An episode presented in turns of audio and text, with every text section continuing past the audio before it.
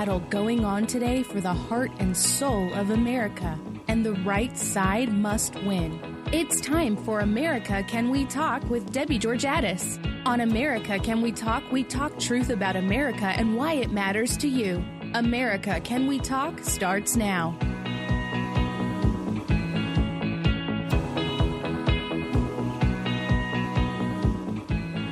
Okay, we have a few little equipment adjustments in the studio, some new um, things, so we'll see how we do. But first, welcome to America Can We Talk? I'm so very glad you've tuned in. I want to talk tonight. I hardly ever do this, but I want to talk about in my first five tonight what is happening in Washington. And I say I hardly ever do this. I want to talk about the same story that I led off with last week, and this has to do with with the latest developments in the uh, nomination of just Judge Kavanaugh to become Supreme Court Justice Kavanaugh, and what the uh, Democrats have pulled, and and where we stand. I must tell you, folks, this is an actual serious threat, not just to our constitutional form of government, but really to whether uh, whether the Republicans have the actual ability to hold on to power.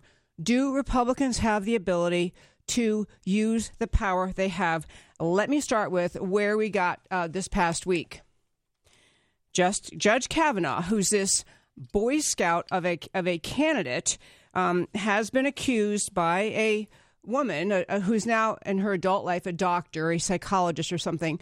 But she's been accused by a um, she has accused him of an alleged sexual harassment um, incident from high school from when she was 15 and he was 17. 37 years old, not something she raised at the time, something she raised 30 plus years later for the very first time. And the reason this is so just, you can hardly overstate its importance to America's justice system is that she has, she's part of the Me Too mindset she has a lawyer who is part of the Trump resistance, openly acknowledging she's part of the Trump resistance. The, the Democrats held on to her accusation that they had received in a letter from her, held on to her accusation since July, brought it up at the tail end, the nomination committee, the markup process is going on, and began making demands. And this is a very tender and tough thing for the Senate GOP, for the GOP and the, the um, Judiciary Committee to deal with because I actually agree with the general concept that you have to, when a woman complains uh, of a sexual assault, there has been a history in some cases, and maybe many cases, where she's not believed, where she waits a long time, and so her credibility is challenged, where it's embarrassing to make the allegation and then to be investigated and have to repeat the allegations and talk about it in front of their accusers. I understand all of that. It is it is a true statement. The one mistake I think Trump made, I don't think he ought to be tweeting about why didn't she speak up at the time. Having said that, the real crisis is you have members of the United States Senate, allegedly the elite of the elite in our country, coming forward and saying essentially they believe the accuser. They believe Christine Ford. They have never met her. They haven't until we don't even know if the whole committee has the letter yet that Christine Ford sent to Senator Feinstein. She claims she gave a copy of it to Grassley. Feinstein says she gave it to Grassley, but the public doesn't have it. The committee doesn't have it. This is essentially what the Democrats are arguing for is a brand new standard of evidence in this country, which is because she said so. That's what they're arguing. Because she said it, it must be believed. No one is allowed to question it. In fact, I was going to read to you some of the unbelievably prominent prominent Democrats who've already come out on record saying they believe her. Never heard her testimony, never heard Kavanaugh's response.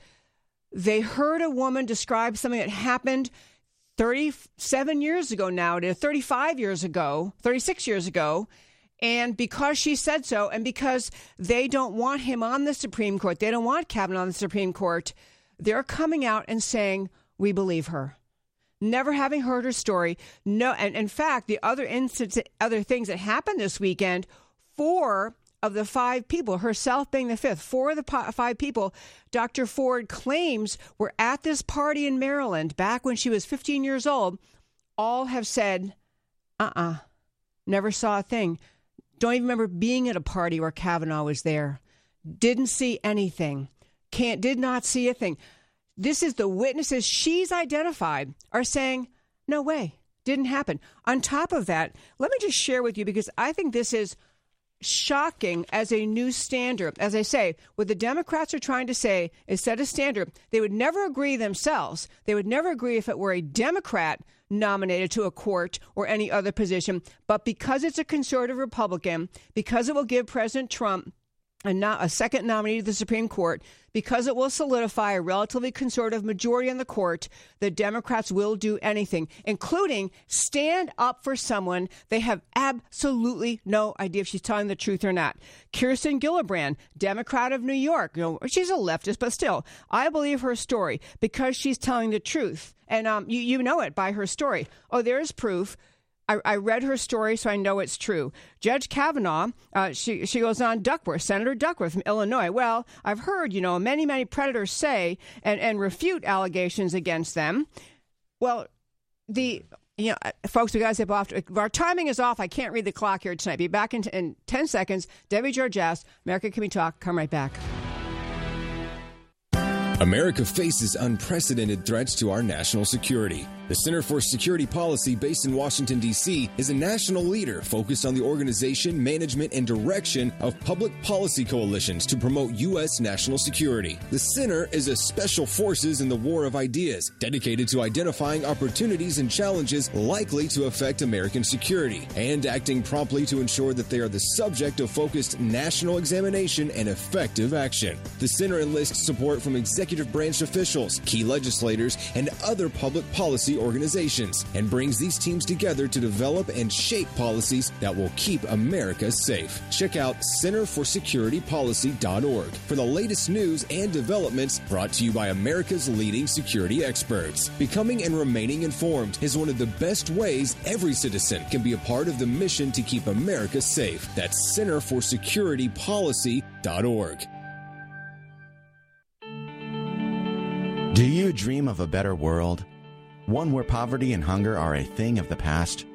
What if you could make a real difference in the lives of those most in need? The solution to poverty is not handouts, but hope. The freedom and opportunity to use one's talents and resources for good. At Five Talents, we empower the poor to start their own small businesses. Five Talents works in some of the most difficult places in the world. With $85, you can help a new entrepreneur escape from poverty and build a sustainable business that helps her whole family. Can you think of anywhere else your gift can work that effectively? When you walk with five talents, you bring opportunity to those most in need. Join us in demonstrating the greatness of American generosity. Visit fivetalents.org today to learn about the impact you can make. That's fivetalents.org. F I V E talents.org.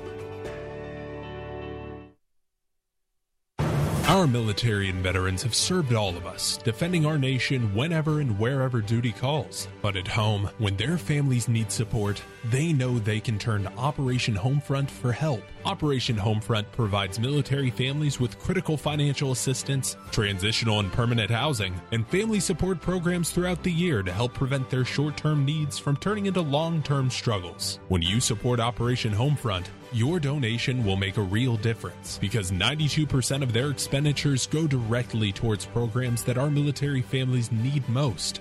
Each year, Operation Homefront serves thousands of military families, families in your community, helping wounded veterans transition to civilian life, helping military families pay overdue bills when their loved ones deploy overseas, and helping them through their short term struggles. Make a difference today and help serve America's military families. Visit OperationHomefront.org. That's OperationHomefront.org.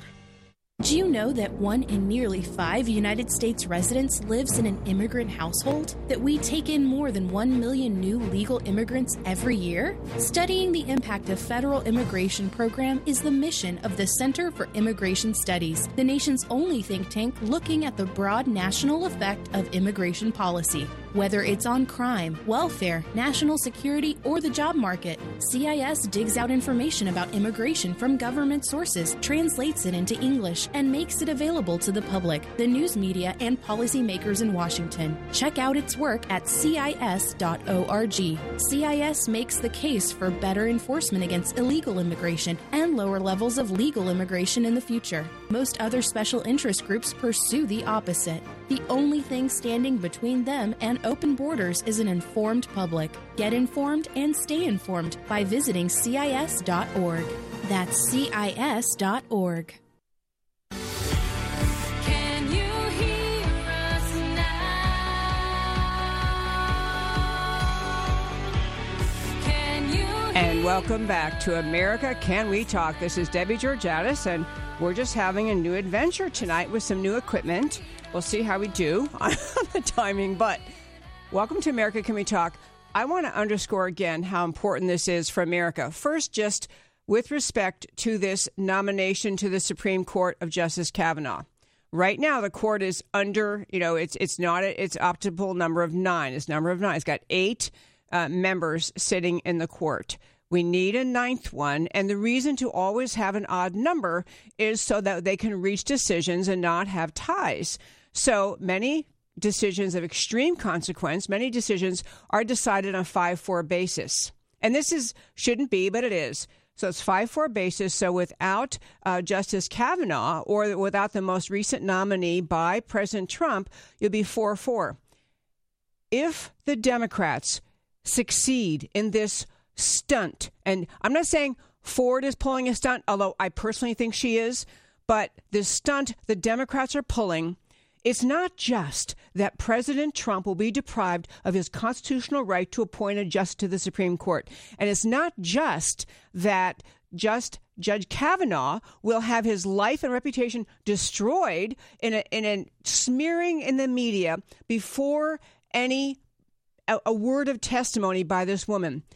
The consequence to America includes all of these people with cases pending coming up before the United States Supreme Court who've been in litigation for years, battling over hugely important, consequential issues, religious freedom issues, freedom of speech issues, radically important issues, run a much increased risk of getting to that court and getting a 4 4 decision because they don't have the requisite nine members. All of those people for the rest of their lives deprived of the actual justice they were entitled to have before that court.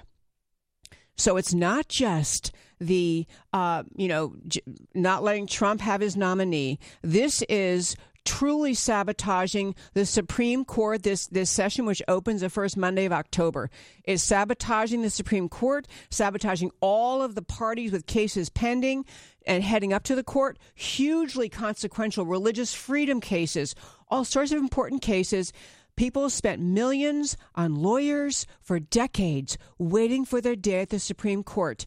And what the Democrats think they're going to pull in this Senate is a complete torpedoing of Justice of, of Judge Kavanaugh becoming Justice Kavanaugh on the Supreme Court of President Trump's nomination to the Supreme Court, and there isn't time to get another one done. The Democrats know this. So I was beginning to read you just a few quotes, folks. These are consequential Democrats, members of the United States Senate essentially announcing publicly. They're not even privately thinking, well, I kind of think probably he's guilty, probably she's telling the truth.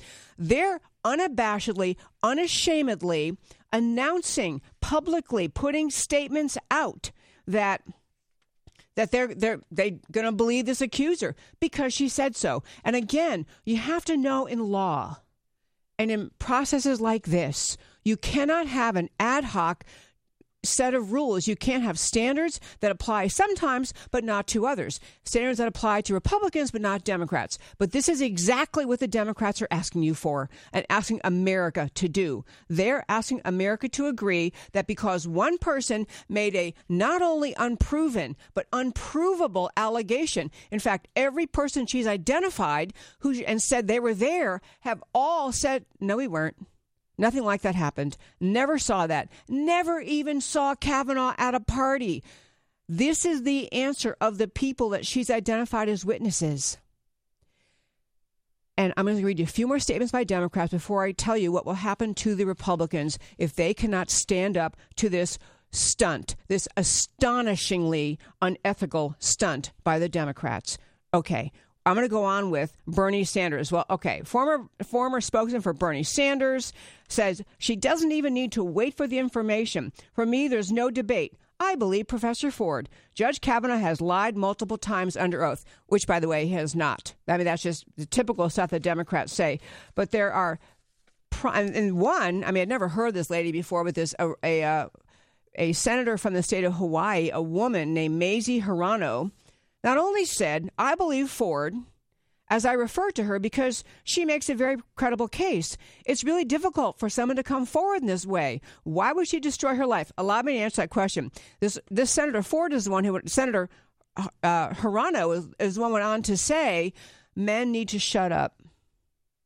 That would be her standard, I guess, going forward for uh, nomination hearings. As men have to shut up. And they also have to step up. She also said men better st- shut up and step up and just do what she says she is calling on her fellow senators to, uh, first of all, they didn't have to give this doctor any testimony time. They could have said, hearing's over. You've had approximately 35 years to raise this. We're not doing it. The Republicans wisely offered her a hearing. They're letting her come and testify. Her response was to try to dictate who could ask questions, to try to violate the Sixth Amendment to the United States Constitution by saying, that Kavanaugh had to testify first and then she would. She's the accuser. I mean, in what other court of, of any kind would you say the accused has to testify before the accuser has had even had to present their case? Folks, this lady, whether anything happened at that party 37 years ago, I have no idea, but her conduct is one of a manipulative Democrat anti Trump resistance operator. The conduct of the Democrats in the Senate is truly deplorable. And if we cannot, if the Republicans cannot get this right, if they cannot find the backbone, let her testify within the deadline time so they have the time to do the vote and put that guy in the court before the new session starts. If they don't do that, if you think the Republicans were worried about losing the Senate before this, I mean, what Republican voters might do watching these jelly-spined Democrat, uh, jelly-spined Republican senators sitting up there, not afraid of being attacked by the Me Too mafia, so going along say, "Well, you know, it could be true."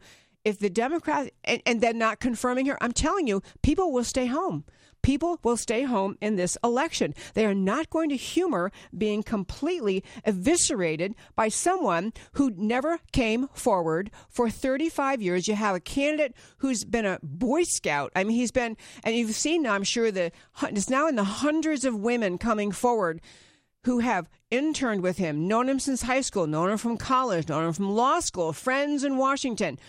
Women, literally in the hundreds now, coming forward and saying, this is this could never have happened. I've never heard anything like this. This is not a case where there's multiple allegations. It wouldn't be like let me get as as a comparison. If this were Bill Clinton, everyone would say, "Well, okay, but he always does this. He's done this since you know he was in college. He's had." Literally, Bill Clinton's had over two dozen credible accusations of sexual harassment against him. If it were Bill Clinton, maybe you'd say, "Well, I can. I'm kind of tend to believe the the lady." This is a guy who's a Boy Scout, you know, happily married, has kids, volunteers at his church, no no bad conduct of any kind, yet you have Democrats coming forward and saying, I believe the accuser, for no reason other than they don't want this conservative nominee to sit on the United States Supreme Court. That's their problem. With the Democrats, more than anything else, they want to prevent another conservative from serving on the United States Supreme Court. That's the whole deal.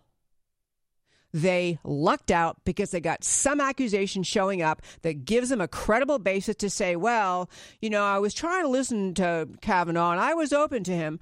Okay, many of these Democrats opposing him now opposed him before he was even announced. Opposed, said whoever Trump nominates, we're saying no. They, they, also, many of them opposed him from the moment his name was announced. The vote of the Democrats against Kavanaugh, if they do vote against him, and they will, is has nothing to do with actually believing this accuser. It has to do with being given a legitimate excuse and an excuse they will try to pummel the Republicans with in the fall elections. Look what the Republicans did. They went ahead and voted something in with a cloud over, over his head. And let me tell you something else. If we let the Democrats get away with this, if the GOP says, well, now that there's been an allegation, guess we all better step back and step down and ask Kavanaugh to withdraw his nomination. If we dare to be so jelly spined as that, we will never have another conservative nominee to the United States Supreme Court by any president. The Democrats will learn the lesson they've been learning for decades, but this is a lesson in spades. They're learning the lesson they don't have to let a conservative nominee on the court. The moment they find someone who makes some allegation, they will be ready to jump. Okay, folks, we got to zip off to a break here in just a moment, or just about half a minute. But I want to tell you that coming up next, and changing the subject entirely, we have my good friend Wade Miller joining us. He is the political director for the Senator Ted Cruz campaign, the campaign for him uh, reelection to the Senate. And we're going to have a great time going through clips from the debate. If you missed it, I'm sorry for you, but the Cruz O'Rourke debate from this past Friday, I think it was, stellar debate. Wade Miller is a stellar analyst. Debbie Georgatos, America Can We Talk. If you're listening on Facebook Live, come back in four minutes. Come right back.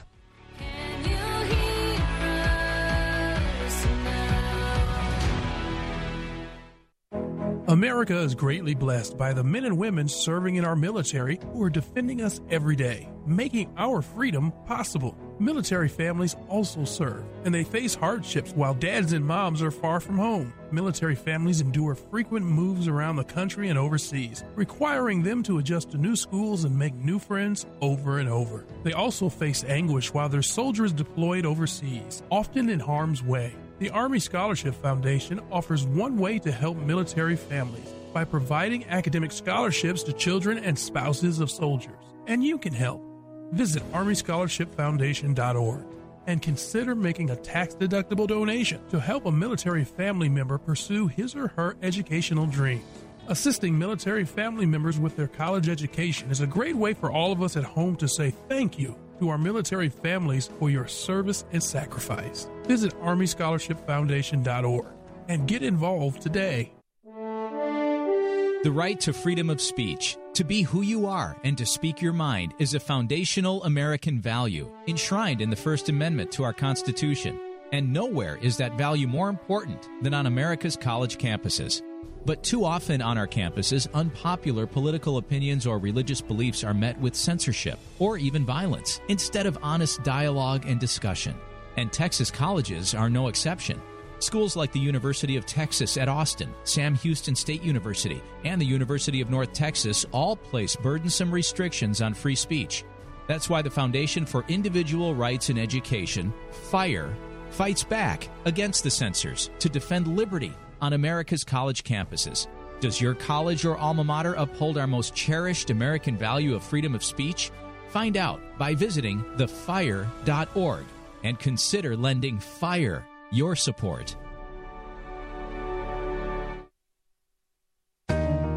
Have you heard of the Policy Circle? It's a national network of women who come together in neighborhood conversations to discuss the public policies impacting their communities. You can think of it as a book club, but instead of reviewing a book, members discuss public policy issues. Policy Circle members have access to membership only resources and benefits that complement a thoughtful framework for women to come together and have fact based discussions. From healthcare to poverty, from free enterprise to education, from fiscal responsibility to the First Amendment, we discuss the issues that shape America. Change starts with a conversation. Conversations happen when women across the nation are connected and engaged in their communities, openly sharing their views and taking a leadership role in policy dialogue on what human creativity can accomplish in a free economy. Are you ready to join a growing network of engaged women? To join or start your own policy circle, visit thepolicycircle.org today. That's thepolicycircle.org. The federal government spends 900 billion annually on anti-poverty programs. What has it produced? 75% of black children are born into fatherless homes. 43% of the prison population is black. The black poverty rate has remained at twice the national average. And cities like Oakland, Baltimore, St. Louis, and Detroit are in ruins. Instead of helping, bad policies and billions of dollars have spread a sickness in the black community. It's time for a cure. The Center for Urban Renewal and Education, CURE, led by President Star Parker, is addressing our nation's most critical problems in our nation's most distressed zip codes. CURE's mission is to fight poverty and restore dignity through faith, freedom, and personal responsibility. To find out more, to read about how CURE works, and how you can help, please visit urbancure.org and sign up for our weekly newsletter. Together, you and I can cure America.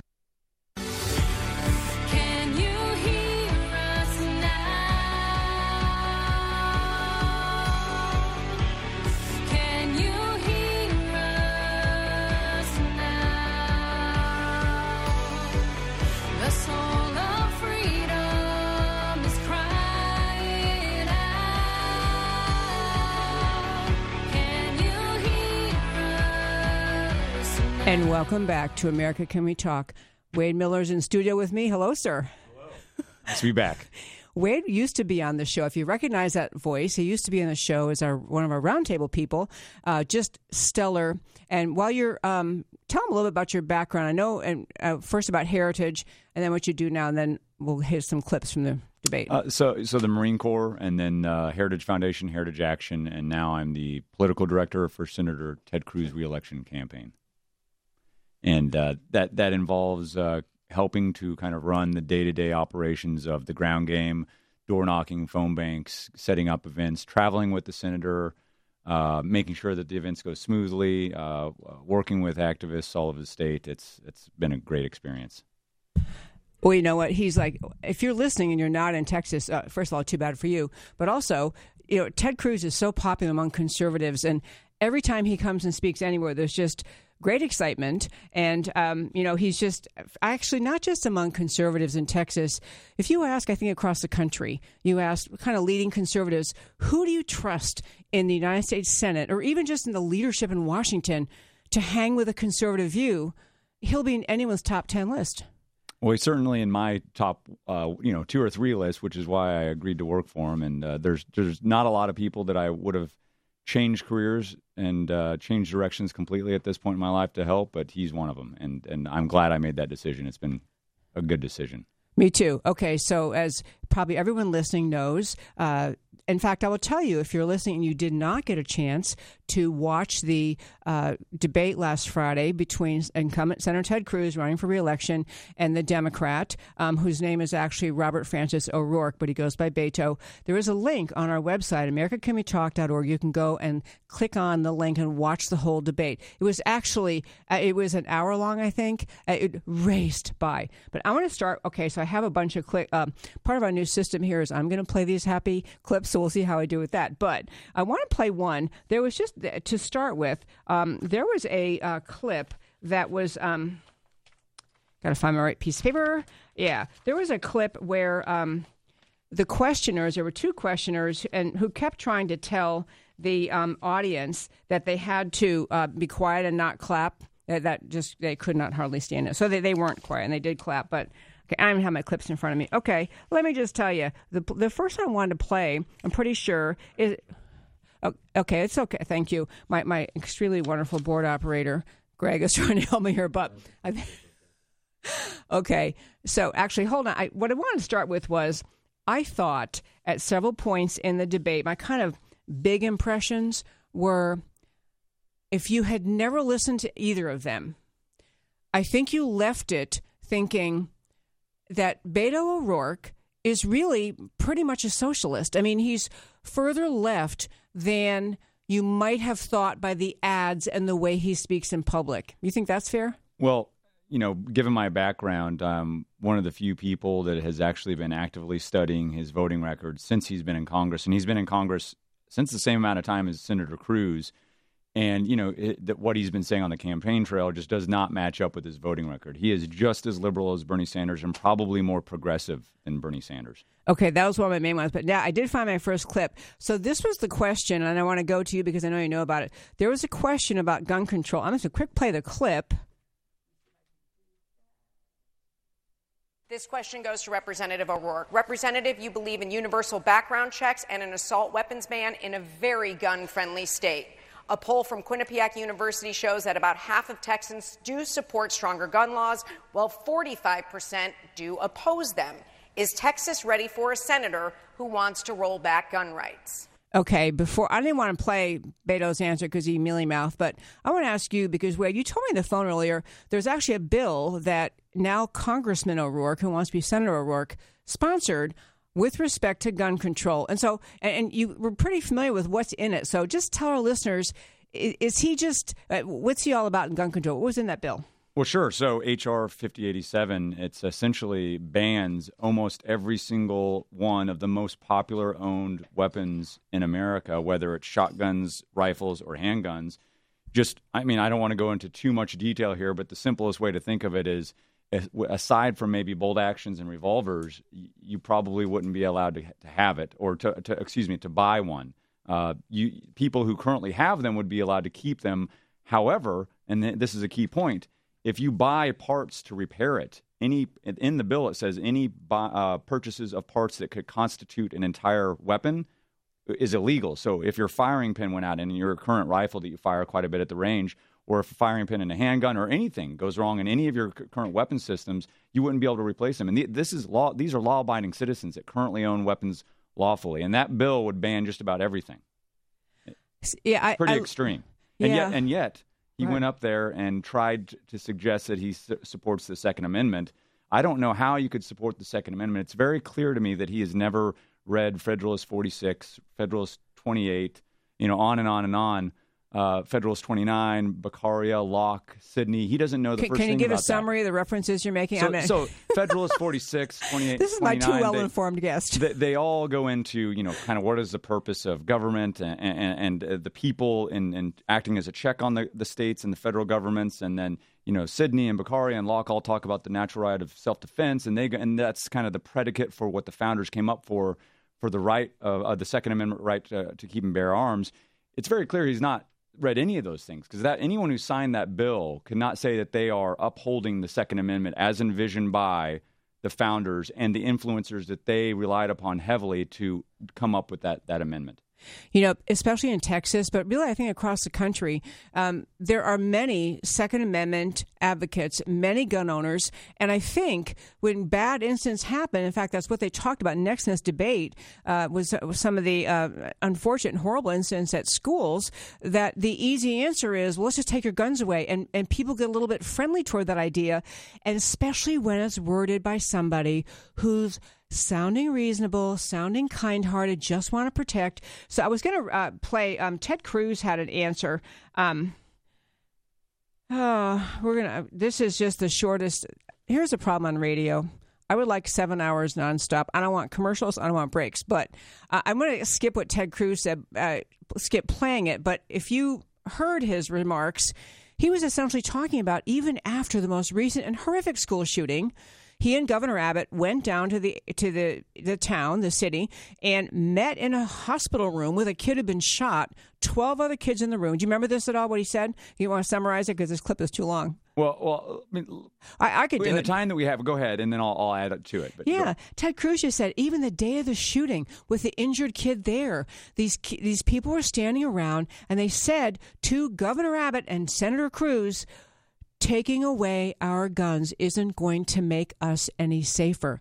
They said gun control is not the answer, and part of what Ted Cruz went off on is the answer is making our schools safer through permitting people who are either having police or, or off duty police officers, having people, adults, armed on the campus. And the key point here is that uh, you know Senator Cruz immediately went into action, as did Senate Republicans, and they proposed legislation that would help beef up security in our schools, whether entry points, more armed security, a whole slew of things that would actually help prevent people who are not should not have guns from getting them. And it was filibustered by the Democrats. And so you know the Republicans have tried to take action on this, and they've been uh, at every step of the way blocked by Senate Democrats whose only real goal is just to strip us of our Second Amendment rights. That's the that's the end game. And if it's not that, they're not interested in, in having a dialogue. They're not interested in bipartisanship. They're not interested in re- reaching across the aisle to get things done.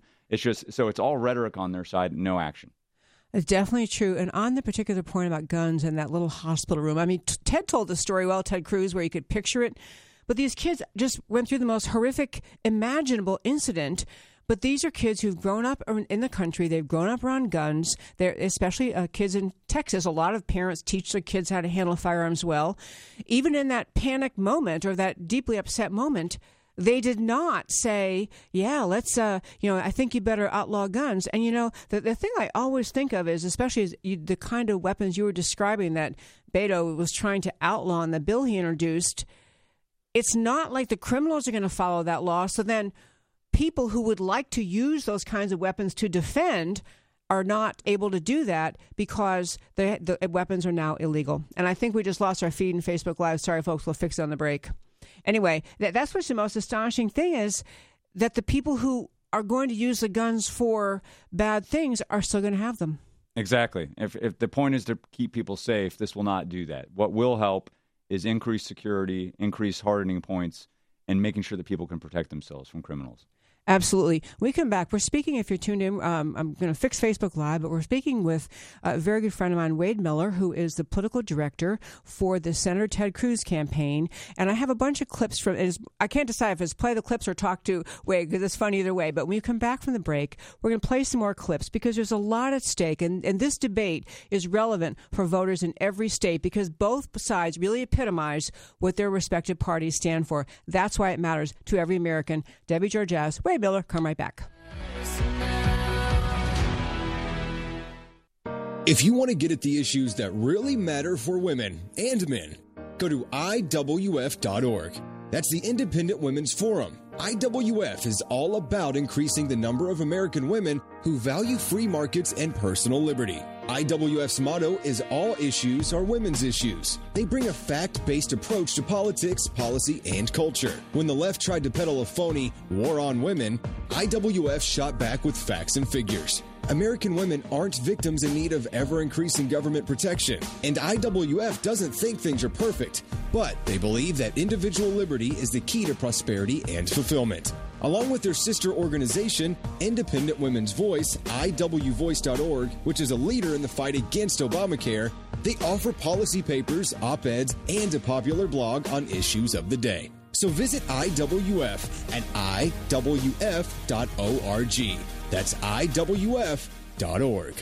Let me tell you about the group Vice President Mike Pence called the most effective grassroots pro life organization in America. It's the Susan B. Anthony list, and they're the ones who are on Capitol Hill right now, day in, day out, to fight back against Planned Parenthood and the abortion industry. Every day in our nation, abortion takes more than 2,000 innocent lives, almost two every single minute of every single day. And Planned Parenthood is the largest abortion business in the country, committing one third of all abortions. It's an unspeakable tragedy and a stain upon our nation and our humanity. And it's up to us to do something about it. This is your opportunity to join the team that's leading the charge to end abortion.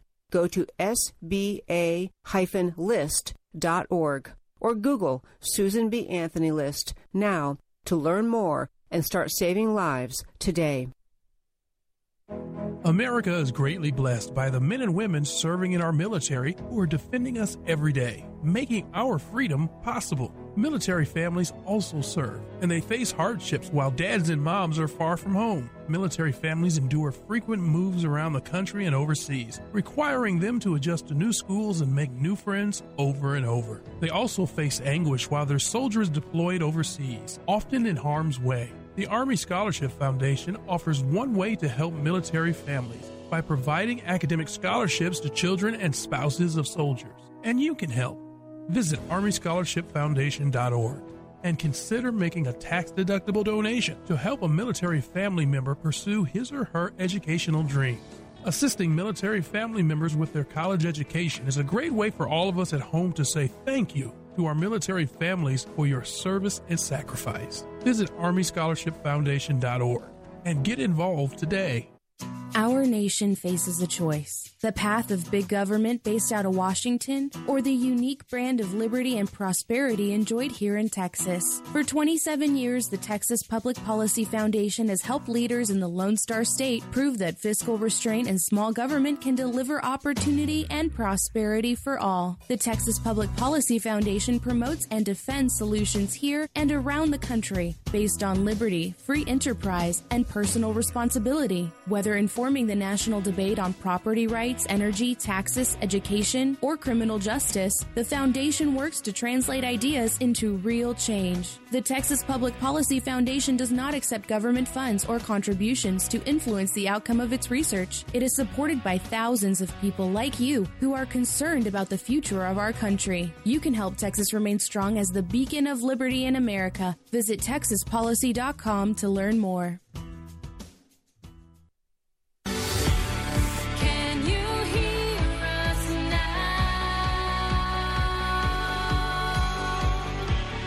Can you hear us now? And welcome back to America Can We Talk. I'm Debbie Georgatos, and my friend and the political director for Senator Ted Cruz, Wade Miller's in studio. We have a bunch of clips. We were just, it's so funny, we were commenting on the break how the debate was so good. There's so many different know, points to hit, so can't hit them all. But I thought there was actually a really good discussion uh, that related to. Um, this is uh, clip three. It related to what um, something that Beto O'Rourke said I thought was truly astonishing. Let me try clip three here.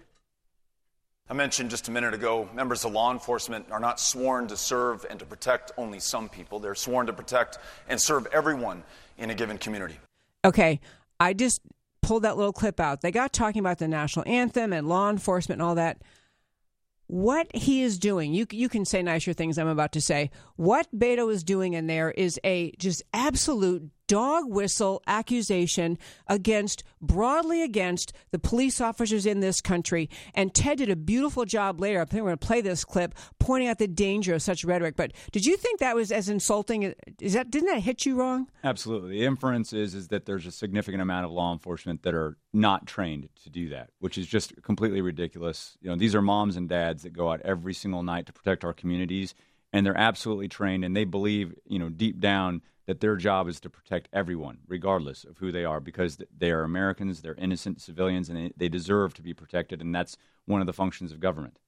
And you know, I thought uh, Senator Cruz made a great point. I mean, Beto made that do that several times. Took shots at. In fact, he said, "Yeah, my uncle was a deputy chief or something, deputy sheriff, and um, he ended up." Uh, uh, teaching me, and he told me, you know, he taught me the right thing, and we're supposed to be out there for everybody, as though you know, police officers wake up every day and think, well, I'm only going to protect a certain number of people. I mean, the, the tiny portion in the grand scheme of all the interactions officers have that, and, and there are a tiny portion where there are problems and we investigate and we sometimes we prosecute, but to, to talk about officers that way, that is just, I, I, I just think that is astonishingly divisive. I thought Ted Cruz handled it well, pointing out, yeah, talk like that is how we end up getting five Dallas officers shot. See if I had that clip. I don't know if I do. Okay, actually, yeah, I do. I'm gonna, this is clip four. um, African Americans is a problem, and if so, how would you fix it? I believe everyone's rights should pre- be protected, regardless of your race, regardless of your ethnicity. But I'll tell you something. I've been to too many police funerals. I was here in Dallas when five police officers were gunned down because of irresponsible and hateful rhetoric. I was at the funeral in Houston at Second Baptist Church where Deputy Goforth had been mm-hmm. shot in the back of the head at a service station because of irresponsible and hateful rhetoric. Just now, Congressman O'Rourke repeated things he knows aren't true. He stated, for example, white police officers are shooting unarmed African American children. The Washington Post fact checked that claim and conclude Congressman O'Rourke was wrong. But I'll tell you something that rhetoric does damage. That rhetoric divides us on race, it inflames hatred. We should be bringing people together instead of suggesting the police are risking their lives to protect all of us, to protect African Americans, to protect time. Hispanics. And turning people against the police, Senator, I please, think, is that's- profoundly This, this irresponsible. is why people. Okay, stellar answer. Anything to add to that? Well, that that right there in a nutshell is why I work for the senator because I know that deep down he believes that every person deserves to have their inherent dignity respected. They deserve justice. They deserve their natural rights to be protected, and that he will go out there and fight every day to achieve that goal, regardless of whether you agree with him on policy. He will fight. And and by the way, this is the mindset that the vast, vast majority of our law enforcement officers have. They go out there every single night to serve and protect and to, to cast judgment on the entire law enforcement community and to, and to talk in such ways because of an extreme minority. Yeah, we should go find those people who are not doing it the right way. But when you accuse hardworking moms and dads who are trying to protect our community of, of being Jim Crow, that is offensive. Oh yeah, that was one. Yeah, I couldn't get all the clips in, but and there was. Uh, if you are not familiar with this, in some remarks fairly recently, um, candidate O'Rourke uh, made essentially compared America's police officers to the Jim Crow laws. And honestly, you know, this is. I was going to say. I don't think in most of America that would play well, but in Texas, where we just, I, I just think it's astonishing. He thinks things like that play. I mean, it's just a, Well, well, Texans have a fundamental belief that our law enforcement officers are out there to protect us. And, and, and on, on you know, and, and, and as a kind of a segue here, for all the rhetoric we hear from Beto O'Rourke about you know traveling all over the place and listening, he doesn't seem to be listening. He's not listening to Texans on the Second Amendment. He's not listening to Texans on religious liberty. He's not listening to Texans on uh, economic growth and taxes. Taxes. I, I mean, on almost every single major issue, he does not seem to be listening. We could go to border security. We could, we could go on and on and on. He's not listening. He's driving around taking photos, but he's not listening to the people of the state, and he does not reflect their values. Absolutely. Um, I want to turn to the um, to the entire discussion I had about the national anthem, and Beto had praised the, the players. He said it's just as respe- it's just as American to take a knee for the NFL players to take a knee versus to stand. But I just get one little shot back shot back in about just the mindset of Beto O'Rourke. He referred to the tax cut. Pre, uh, you know, President Trump's big tax bill that Senator Cruz backed, the tax cut as a massive giveaway. Okay, that statement is a massive giveaway because it's only a giveaway if your starting point is assuming the government owns everything. So weren't they nice to give you more of your some money back versus it was always the money that belonged to the businesses. If you cut taxes, you're just letting them keep more of their own money. And individual families. Yes, families, businesses, the tax cuts were huge, and, and Senator Cruz did a fabulous job with that, just pointing out. And we see it. We're up north of 3 4% growth. And that is something that in 2017, every single liberal economist said was just Impossible. asinine. They just said that would never happen. And yet here we are. It's happening. It's amazing how our principles work when they just were able to actually do them. Absolutely true. Okay, on the national anthem, you made a, made a great point. I don't know, several times we've talked about how, you know, first of all, no one is saying that the players do not have a constitutional right to um, to kneel. No one's going to arrest them. The government isn't prosecuting them, but what they are, what appears to be occurring, is what's happening is they're expressing a constitutional right, and they're mad because people are complaining about. So they're saying we can have a right to speak, but anyone who criticizes us doesn't have that right. Sure, and you know the, the hypocrisy here is that uh, at the end of the day, you know they're doing exactly that. They're trying to silence our speech against them, and and, and again, and as I've said to you many times, just because you have a right to do something doesn't mean that you necessarily should do it. And this is a great example. So let's think about what are the main symbols of our country: They're the flag, the anthem, the Pledge of Allegiance, and as we're creating citizens out of children, the, the predicate here is that those children need to fundamentally believe that the United States is a good thing.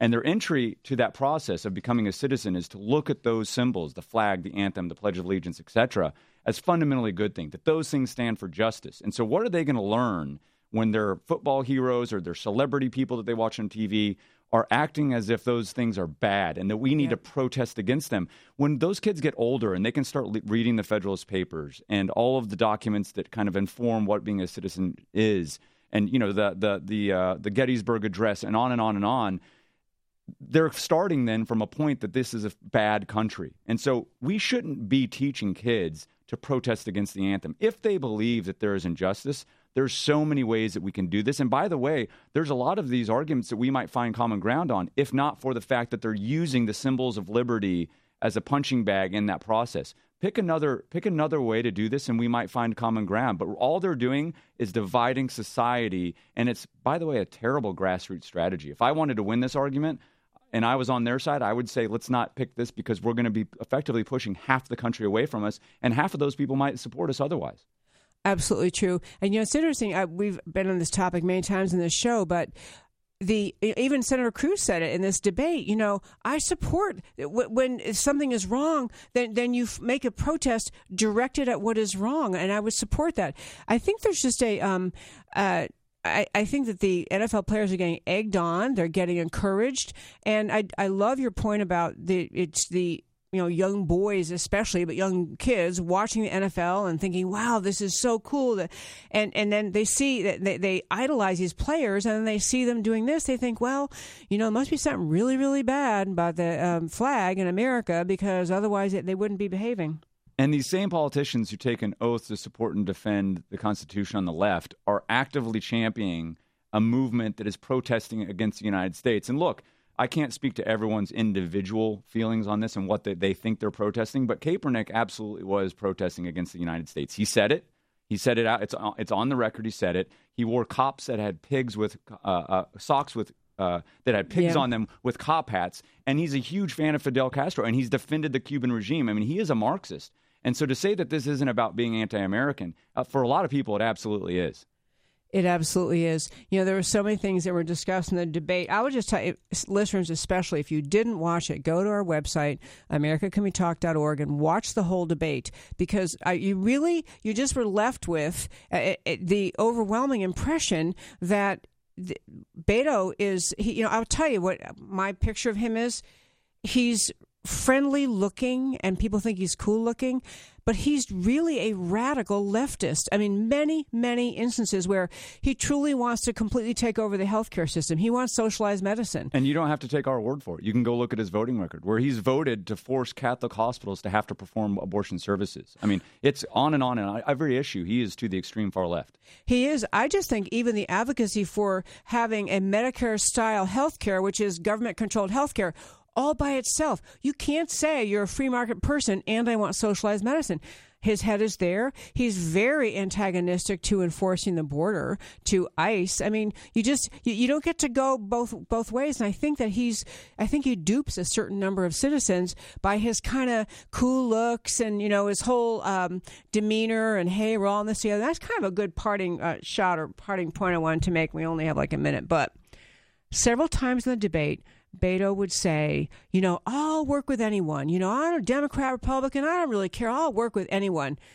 And I'm going to tell you my translation. What he means is, and then you can have 10 seconds to say yours. What he means, or 20 seconds. What he means is, as long as I can arm twist Republicans to follow on to the left wing agenda I want, I'm fine with working with them. He does not mean in any way compromising, discussing, finding common ground. He means I'll force my left wing agenda on you and you can join me if you want. Yes, I agree with everyone except for those people who disagree with me, is what he's saying. And so, and his voting record absolutely uh, uh, sustains that. And and again, uh, you know, if, if anyone wants to help us win this election, you can go to tedcruz.org. That's tedcruz.org. You can donate. You can get yard signs. You can uh, sign up to volunteer. We need all the help we can get to make sure that every single ballot, uh, Republic on the ballot, stays red. There you go, folks. Debbie Georgatos, Wade Miller, thank you so much for coming in and come right back after our break.